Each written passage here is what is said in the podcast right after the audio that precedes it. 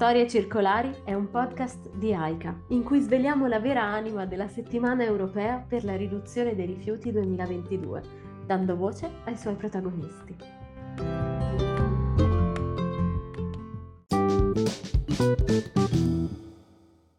Benvenuti benvenute, bentornati bentornate a una nuova puntata di Storie Circolari. Io sono Francesco Bruno e sono di AICA, Associazione Internazionale per la Comunicazione Ambientale. Anche oggi vi presento due nuove storie eh, di questa nuova edizione della SER, eh, la settimana europea per la riduzione dei rifiuti, che quest'anno, come sapete, ormai eh, ha il tema centrale, il suo focus attorno ai rifiuti tessili. Quest'oggi eh, i due eh, miei ospiti sono graditissimi e sono stati eh, per la prima volta l'anno scorso degli action developer della, della campagna e eh, quindi adesso ve li presento, sono Silvia Moroni, anche detta Parla Sostenibile, e Lambert Nick, H. Nicola Lamberti. Piacere, benvenuti. Ciao. Francesco, un piacere. Benvenuti. Allora, io lascerei subito la parola a voi, inizierei da Silvia e raccontaci un po' eh, chi sei, che cosa vuol dire per te la sostenibilità e perché parla sostenibile. Io sono appunto parla sostenibile sui social media, in particolare Instagram e TikTok, eh, perché parlo di sostenibilità, nel senso che eh, ho creato questo, questo progetto eh, con l'obiettivo di comunicare in maniera semplice, chiara e anche ironica il mondo del, dello sviluppo sostenibile, di una vita più consapevole, della sostenibilità a 360 gradi. La, il mio focus è l'edutainment perché ovviamente la sostenibilità alle volte può essere un po' pesante, diciamo, più che altro è molto complessa e cercando di non banalizzare questa complessità che è fondamentale, cerco però di alleggerirla e renderla fruibile a più persone possibili. E da lì, insomma, è nato il percorso Parla Sostenibile che ovviamente poi è social, ma è anche tanto offline con magari giornate di formazione, eventi e quant'altro. Grazie mille, grazie mille Silvia. Invece Nicola, raccontaci un po' di te.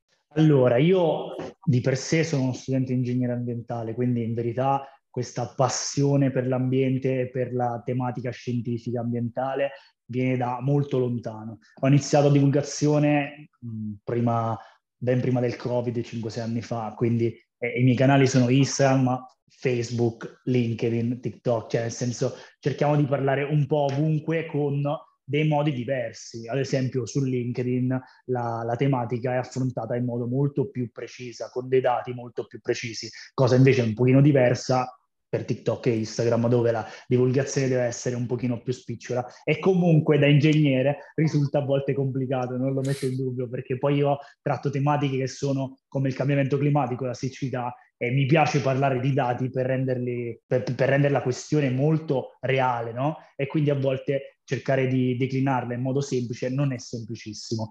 Detto ciò, eh, la mia è una passione, è, un, una passione barra lavoro di vita, perché mi auguro che domani questa divulgazione si uh, incroci con uh, qualcosa di ancora di più legato appunto al mio, al mio settore. Quest'anno in particolare io ho parlato tantissimo di siccità, io ho cercato quest'anno di, di, di, prendere un macro tema e raccontarlo. In questo caso l'acqua, con tutto il processo di depurazione, tutto il processo di recupero, insomma, come dare valore a una risorsa preziosa. Poi altri argomenti vengono da sé, insomma, non a caso siamo qui perché parliamo anche di altre cose, come ad esempio la riduzione degli sprechi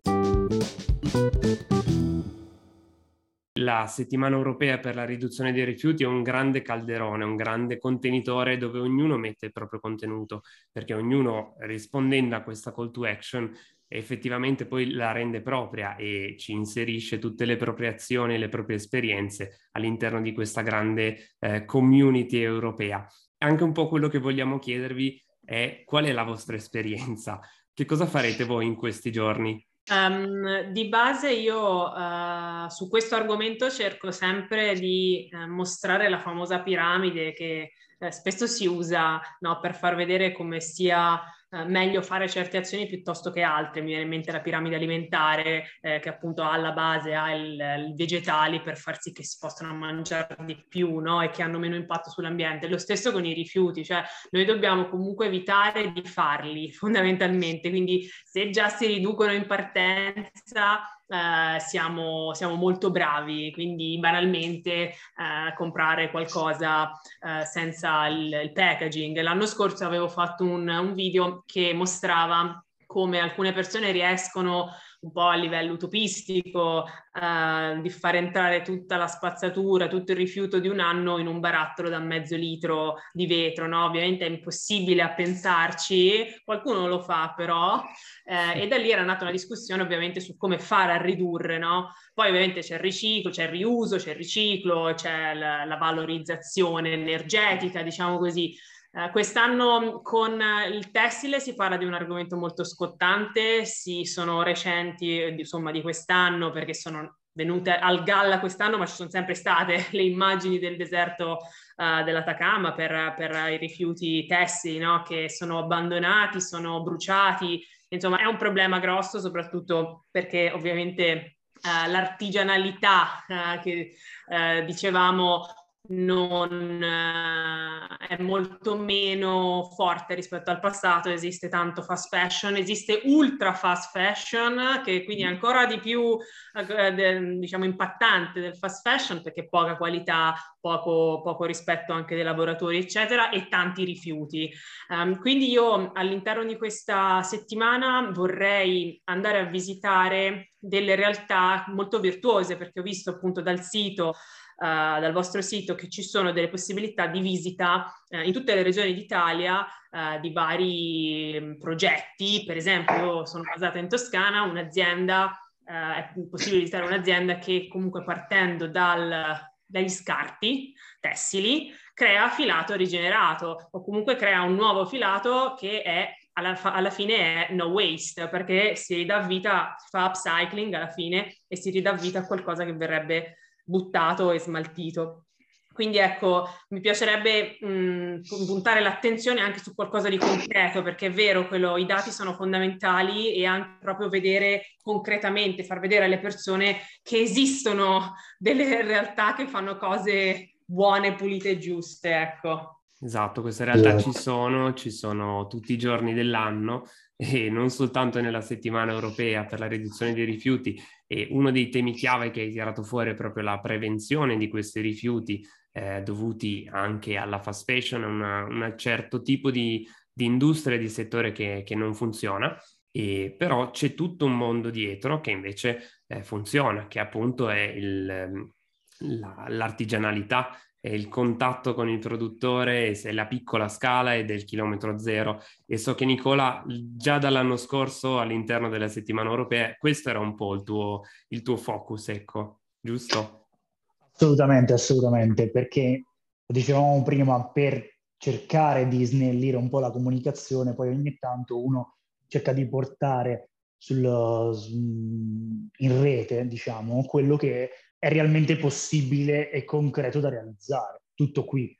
Per cui l'anno scorso, quando abbiamo uh, partecipato a questa attivazione da cittadini, uh, ci siamo appunto chiesti che cosa con, realmente è il riutilizzo, il riciclo, questa riduzione dei rifiuti per ognuno di noi.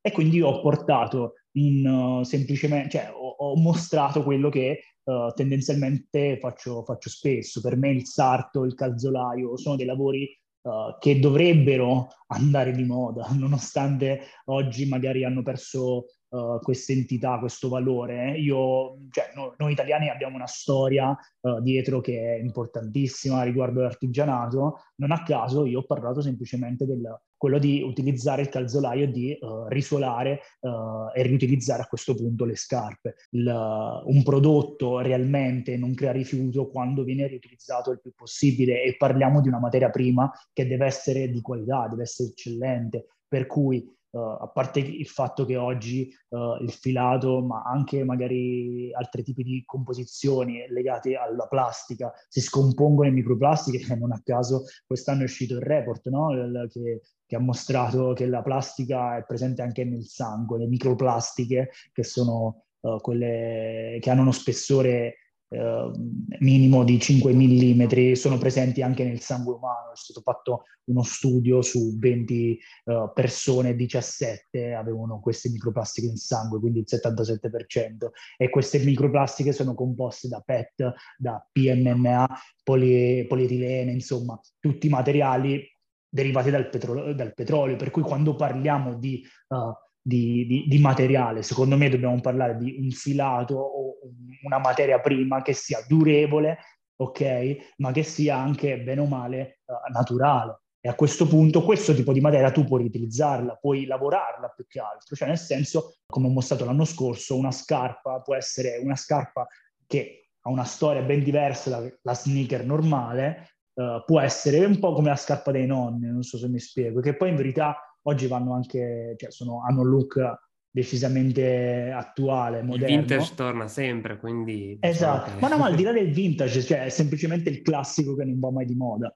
Quindi quest'anno io di nuovo tornerò a stressare la tematica, magari lo potrò fare sul, sull'artigianato e quindi il sarto che ti dicevo prima, piuttosto che il calzolaio, però il punto è, se io compro qualcosa che mi dura e il rifiuto non lo creo proprio, e questa plastica la vediamo, e quindi cerchiamo di chiudere, parliamo sempre di circolarità, no? In sostanza è questo, dare una seconda vita ma anche una durabilità del prodotto e a questo punto tracciamo anche molto di più la filiera tra l'altro perché uh, riusciamo ad avere un contatto diretto il chilometro zero di cui parlavi tu di cui si parla tanto nel cibo e, e che a volte ci perdiamo per strada quando acquistiamo dei nuovi vestiti, dei nuovi capi. Esatto, sono un po'...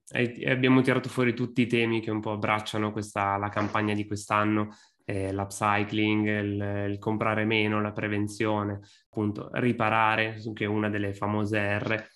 E questi esatto. sono un po' tutti, tutti i, i, punti che noi abbiamo scelto di darvi un po' come spunto a voi ascoltatori quest'oggi e pertanto io ringrazio Silvia, ringrazio Nicola, invito tutti a seguire i loro canali e, e, a, e a, seguire anche i canali eh, degli altri eh, green content creator eh, perché davvero riuscire a, a, passare un messaggio che nella vita quotidiana ciascuno di noi può avere un impatto su se stesso ma sull'ambiente circostante effettivamente è il modo giusto di fare comunicazione ambientale in un mondo eh, sempre più digitale, sempre più connesso e sempre più eh, immediato. Quindi io vi ringrazio e ringrazio tutti per averci seguito e vi rimando alla prossima puntata di Storie Circolari.